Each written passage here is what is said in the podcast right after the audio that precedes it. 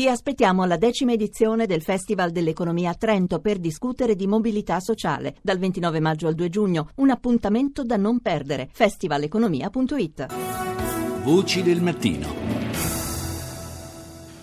Ben ritrovati ancora, buongiorno da Paolo Salerno, terza e ultima parte di Voci del Mattino per oggi, dedicata come al solito soprattutto ai TG, ai titoli dei telegiornali internazionali, ma fra qualche minuto sarà nostro ospite anche il segretario generale dell'OSCE Lamberto Zagnier. Cominciamo la nostra rassegna dalla Francia con France 24. Vous êtes bien sur France 24. Bonjour et bienvenue si vous nous rejoignez. Dans l'actualité de ce mardi 19 mai, veillée d'armes à Ramadi en Irak. Le milizie sciite préparent une offensive pour reprendre la ville située In Iraq l'esercito e le milizie sciite si organizzano per cercare di riprendere Ramadi, finita nelle mani dello Stato islamico.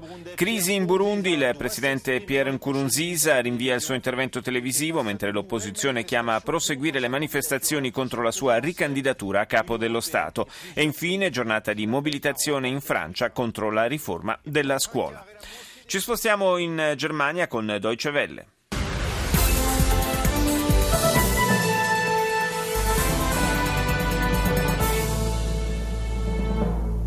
Hello and welcome to the Journal from DW in Berlin. I'm Steve Shade, and here's a look at the news we have for you at this hour. Some 25,000 people have fled Ramadi after Islamic State jihadists took the Iraqi city Sono circa 25.000 le persone in fuga dalla città irachena di Ramadi. Molti hanno raggiunto la capitale Baghdad, ma si sono visti rifiutare il permesso di entrare in città. Le forze governative irachene preparano un contrattacco sulle posizioni dello Stato islamico nella zona est di Ramadi. E poi sull'emittente tedesca in lingua inglese un titolo dedicato alla Russia. Mosca ha rafforzato le restrizioni contro le organizzazioni internazionali non governative. La Duma, il Parlamento, ha approvato una legge che permette di metterle al bando. Queste ONG, alcune delle quali si occupano di diritti umani, secondo Mosca, metterebbero in pericolo la sicurezza nazionale e attenterebbero alla Costituzione. Infine, gli investigatori francesi hanno ormai identificato tutte le vittime dello schianto dell'aereo della Germanwings sulle Alpi nel marzo scorso. Sarà dunque possibile celebrare i funerali. Al Jazeera. هذه الحصة من الحبوب يفترض أن تسد جوع عائلة لأسبوع وهؤلاء ينتظرون نصيبهم آلاف البرونديين جاءوا إلى الجارة رواندا تحسبا È sempre più emergenza umanitaria in Burundi, il tentato colpo di Stato, i continui scontri tra l'opposizione e le forze leali al presidente Nkurunziza hanno spinto centinaia di migliaia di persone a fuggire nei paesi vicini, soprattutto in Ruanda. Ne parla l'emittente del Qatar che raccoglie le testimonianze degli sfollati. Si hanno due scelte, dice uno di loro, combattere o fuggire. E sono davvero molti quelli che scelgono di fuggire, secondo quanto riporta Al Jazeera. Ora NBC. From NBC News World Headquarters in New York, this is NBC Nightly News. Reporting tonight, Lester Holt. On this Tuesday night, the biggest recall in history 34 million vehicles on American roads with dangerous airbags. Il più grande richiamo di auto nella storia, 34 milioni di veicoli ritirati dalle strade americane a causa di airbag potenzialmente difettosi che all'improvviso potrebbero esplodere con violenza. Sono già 5 le morti legate a questo malfunzionamento. Dopo settimane in cui ha evitato le domande della stampa sulla fondazione di famiglia e sull'uso dell'email privata quando era segretario di Stato, Hillary Clinton ha infine parlato con i giornalisti. Dopo che la città irachena di Ramadi è finita nelle mani dell'ISIS e i militari iracheni si sono ritirati, nonostante l'addestramento e la copertura aerea americana, cresce la preoccupazione negli Stati Uniti e lo sgomento fra i veterani della guerra in Iraq che hanno sacrificato tanto per quel paese e ora lo vedono scivolare sempre più nel caos. Scioccanti accuse a diverse società che raccolgono fondi per la cura del cancro avrebbero speso 187 milioni di dollari destinati ai pazienti per lussuose vacanze personali, automobili e super compensi. Andiamo in Estremo Oriente con NHK.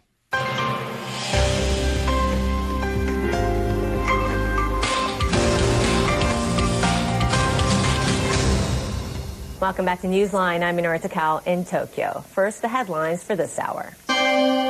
Yemen's president in exile has called on Houthi rebels to lay down their arms.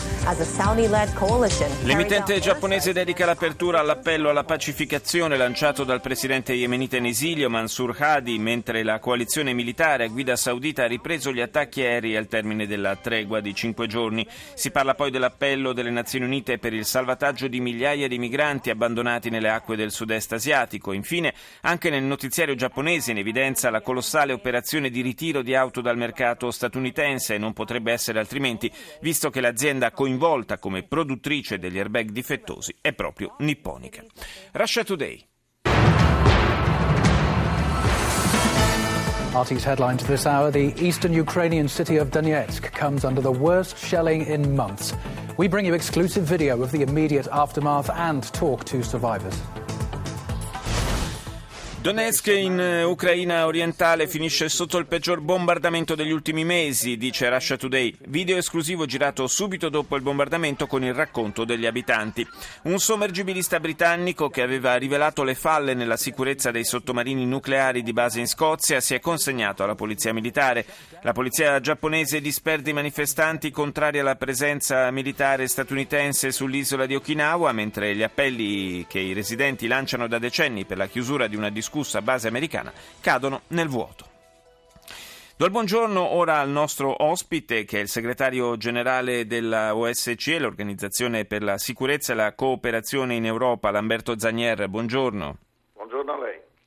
Organizzazione, lo ricordiamo agli ascoltatori, che eh, ha la cura proprio del, eh, del, monitoraggio della situazione sul terreno in Ucraina, in particolare sulla tenuta del cessate il fuoco, della tregua. Da questo punto di vista, le ultime ore, diciamo così, lo sentivamo eh, poco fa proprio anche nel notiziario di Russia Today, non sono state particolarmente positive, vero? No, purtroppo abbiamo ancora molte violazioni, specialmente nella, nella zona di Donetsk e nel, e nel sud, eh, vicino al mare, a Mariupol. Eh, continuano i combattimenti, vengono utilizzate armi pesanti, quelle armi che avrebbero dovuto venire ritirate interamente, e alcune abbiamo visto che vengono invece di nuovo utilizzate. Eh, sul fronte dei separatisti vediamo che vengono eh, spiegate armi e, e, utilizzate a partire da zone residenziali e, e il che poi eh, provoca reazioni da parte ucraina, eh, reazioni che poi coinvolgono anche eh, civili. Eh, quindi è, una, è, una, fase difficile da, dal punto di vista della tenuta del cessate il fuoco anche perché eh, il cessate il fuoco evidentemente proprio per sua natura ha un carattere di temporaneità e dovrebbe poi eh, potersi consolidare sulla base di passi in avanti di tipo diplomatico e politico che mi sembra che stentino a, a palesarsi. No, in, in, realtà invece su quel fronte c'è movimento e il movimento non è, eh, non è negativo. Abbiamo avuto eh, nelle ultime settimane dei progressi sul, eh, sul piano dell'attuazione dei, eh, degli accordi di Minsk. Si sono creati quattro gruppi di lavoro, alcuni hanno cominciato a lavorare, ieri c'è stata la prima riunione del gruppo sulla sicurezza eh, dove si sta facendo progresso adesso per un accordo sul cessate il fuoco nel sud, a Shirokina, vicino a Mariupol eh, eh, dove eh, stiamo cercando di inserire una presenza permanente dei nostri osservatori tra le due parti, quindi una forza quasi di una presenza di interposizione. Sì. E, e, poi si comincerà a parlare dell'aeroporto di Donetsk. Eh, tutto questo in una fase dove, come dico, le, le, le violazioni esistono, però eh, vediamo che c'è in questo momento eh, una dinamica negoziale che sembra più positiva. Sì, io naturalmente quando parlavo di progressi di tipo politico non mi riferivo mh, a quelli relativi all'attuazione del cessate il fuoco sul terreno, ma a, proprio alla, eh, come posso dire, alla, mh, ai progressi relativi anche alla tenuta poi di, di nuove elezioni, insomma la possibilità di restituire un'unità territoriale a questo paese che al momento eh, mi sembra ancora davvero difficile da ipotizzare. Sì, su quel piano anche stiamo lavorando. Eh, avremo sabato la, la, prima riunione del gruppo di lavoro che si occuperà dei temi politici eh, e, e, lì si parlerà di elezioni. Non, non ci aspettiamo una discussione facile ovviamente, ma almeno anche lì c'è l'avvio di un processo strutturato, di un dialogo strutturato che include anche eh, i rappresentanti dei separatisti e, e, e vedremo un pochino se riusciamo a fare dei progressi. Noi siamo pronti a facilitare anche il monitoraggio di queste, di queste elezioni, dell'organizzazione e dello svolgimento. Quindi come comunità internazionale cerchiamo di dare il massimo supporto, sta poi alle parti di trovare le intese eh, su punti che ovviamente saranno, saranno controversi. Abbiamo fatto sentire ai nostri ascoltatori all'inizio proprio di, della puntata di oggi la voce dei due soldati russi feriti e catturati dalle truppe ucraine. Sono, era un video trasmesso, diffuso dalle autorità ucraine eh, che ci ha riportato da una parte un po' alla memoria eh, dei, dei, video che abbiamo visto in passato diffusi da alcuni regimi nei quali in sostanza i prigionieri facevano anche una sorta di autocritica, da questo punto di vista faceva magari un pochino impressione. E dall'altro il fatto che ci possano essere in Ucraina dei soldati russi forse è anche un po' il segreto di Pulcinella. Sì, ovviamente abbiamo visto eh, combattenti russi, quello che è difficile eh, capire è eh, eh, quale, quale, se vi sia eh, quale sia il loro raccordo con, eh, con, istituzioni russe e quanto invece non siano lì a combattere le loro battaglie private. Eh, ma ovviamente ehm, è, è, difficile distinguere sul terreno eh, ehm, chi fa cosa e chi è chi. Eh, ovviamente eh, gli ucraini combattono la loro battaglia, questa, questa è parte della, della, guerra in corso e noi stessi osserviamo e, e, e traiamo alcune conclusioni internamente anche da, da queste vicende. Io ringrazio il segretario generale dell'OSCE, Lamberto Zanier, grazie di essere stato nostro ospite stamani. Voci del mattino. Riprendiamo la rassegna dei TG internazionali, ripartiamo dalla Spagna con TVE.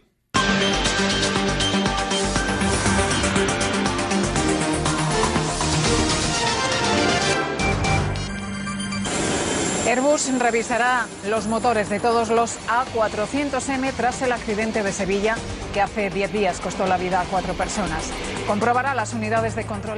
Airbus sottoporrà a revisione i motori di tutti gli A400M dopo l'incidente di Siviglia costato la vita a quattro persone. All'origine della sciagura potrebbe esserci un erroneo funzionamento del software di bordo.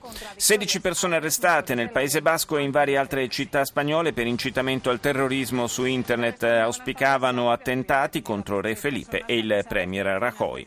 Ultimi quattro giorni di campagna elettorale in Spagna per le amministrative e infine gli Stati Uniti indagano su un alto funzionario venezuelano sospettato di narcotraffico e riciclaggio. Si tratta del presidente del Parlamento, Diosdado Cabello, braccio destro del presidente Maduro. Andiamo nel Regno Unito, BBC. Latest headlines from BBC News. My name is Mike Hambley. Nearly 34 million cars are being recalled in the United States, where faulty airbags have been linked to six deaths.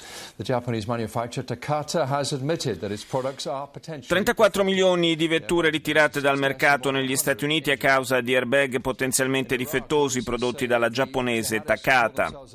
Per rimpiazzarli, sottolinea BBC, occorrerebbero anni. In Iraq i miliziani dell'ISIS si preparano a difendere la città di Ramadi dalla controffensiva delle forze governative di Baghdad appoggiate da milizie sciite. Secondo la popolazione locale, gli uomini del califato avrebbero disseminato mine ovunque.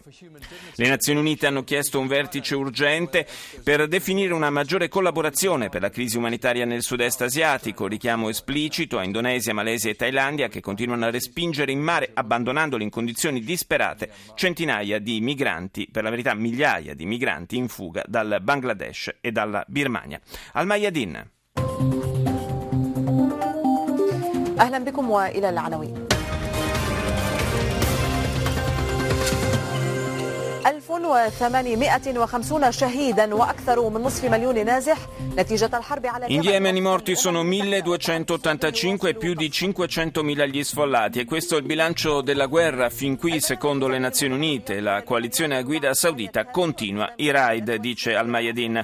Nelle conclusioni della conferenza di dialogo che si è tenuta a Riyadh si ribadisce la legittimità del presidente yemenita Hadi così come dell'utilizzo di tutti gli strumenti militari e politici per fermare l'insorgenza insurrezione contro di lui.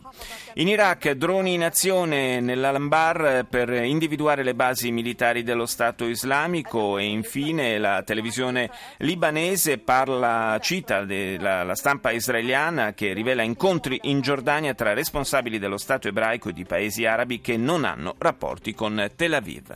Andiamo in Canada, CBC. Good evening, I'm Peter Mansbridge, and this is The National. The cost is immense, you know, more than I, I'm able to estimate. Anche l'emittente canadese dedica l'apertura alla più grande operazione di ritiro di auto dal mercato statunitense e parla poi della protesta degli scienziati canadesi che ieri ad Ottawa hanno manifestato contro le politiche governative. L'accusa che viene rivolta al primo ministro Harper è quella di aver tagliato i fondi per la ricerca e di aver favorito invece alcune industrie estrattive. E concludiamo con la cinese CCTV.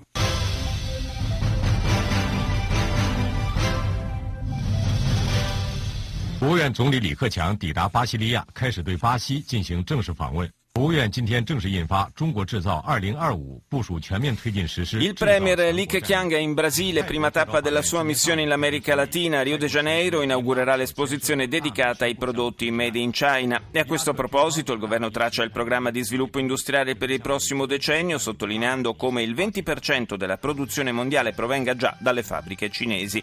Arrivano anche in Cina i divieti di fumare nei luoghi chiusi. Dal primo giugno nelle stazioni e negli aeroporti inoltre saranno dismessi le cabine per fumatori.